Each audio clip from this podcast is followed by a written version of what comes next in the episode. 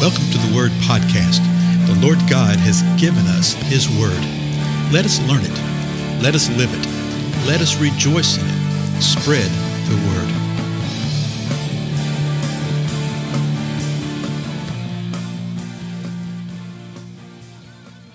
Blessings, everybody. This is Dale. Thank you so much for joining with me today on the Word Podcast. We're continuing looking at the parables of the Lord Jesus Christ, the teachings that he gave uh, while he was here on earth, particularly pertaining to the kingdom of God, but all things God, which is the synopsis of the kingdom of God, right?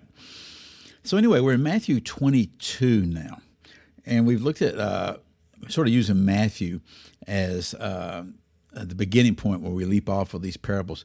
And we've seen parable teachings and parable like teachings in Matthew 5 and 7 and 9, and a bunch of them in 13, some in 18, some in 20, some in 21.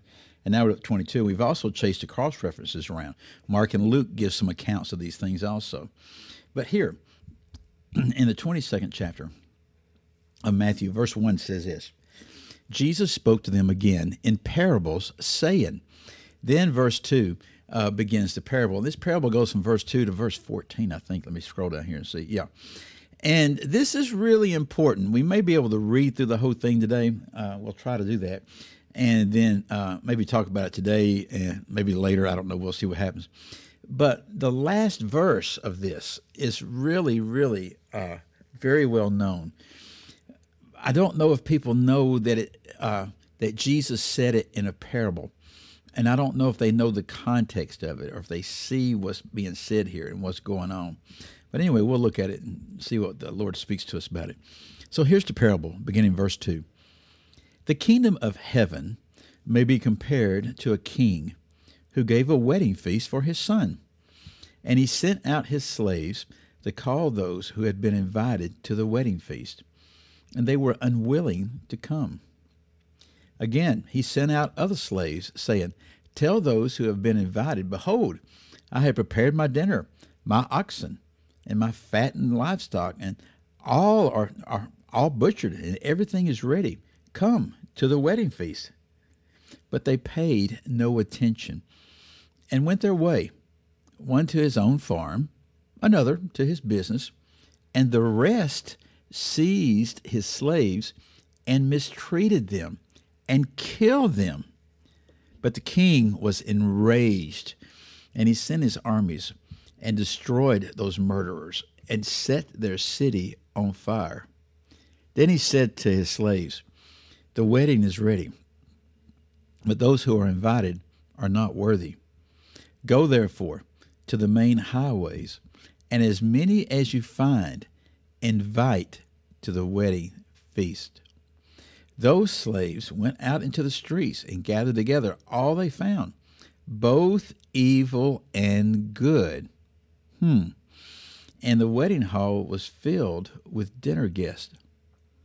But when the king came in to look over the dinner guests, he saw a man there who was not dressed in wedding clothes.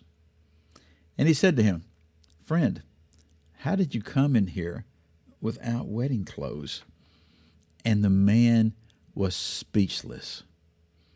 Then the king said to the servants, Bind him hand and foot, throw him into the outer darkness. In that place there will be weeping and gnashing of teeth. Now, here's the last verse I was mentioning earlier. For many are called, but few are chosen. Oh, my.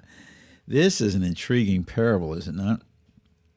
So, as in all things with the parables, just pay attention to the uh, the basic foundational thing. Sort of resist the initial thing of spiritualizing everything, but you see what the story is telling. Okay, and the story is what you've got someone uh, who uh, a king who gave a big wedding feast for his son, and he sent out slaves. So here's what the picture is: the king is the Most High God, the Son is Lord Jesus Christ. He sent out his slaves. His slaves were the prophets of old. And the prophets went out and they invited people to come to the wedding feast. They're inviting people to come to God. They're inviting people to be uh, reconciled to God, but they were unwilling to do it. So he sent out more slaves. And the more slaves gave more details. Says, hey, everything's been prepared. The dinner has been. The oxen and the fat and livestock, they're all butchered. Everything's ready to go. Come in. Come into the wedding feast.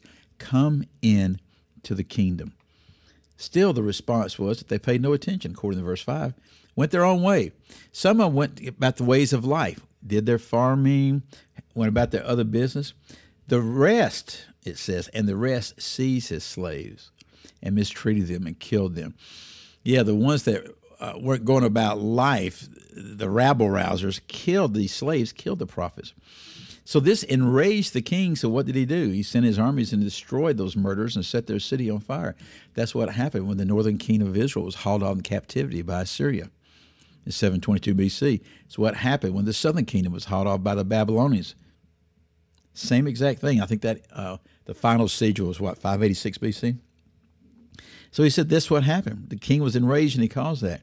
But now he he said he tells his slaves to go out and tell the whole world because those who were invited were not worthy.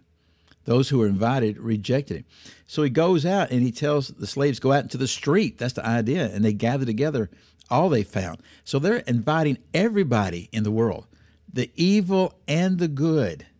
Everybody's being invited to the wedding hall and it's filled with the dinner guests. So then the king comes in and he looks around, he sees the dinner guests, but he sees a man that's not dressed in wedding clothes.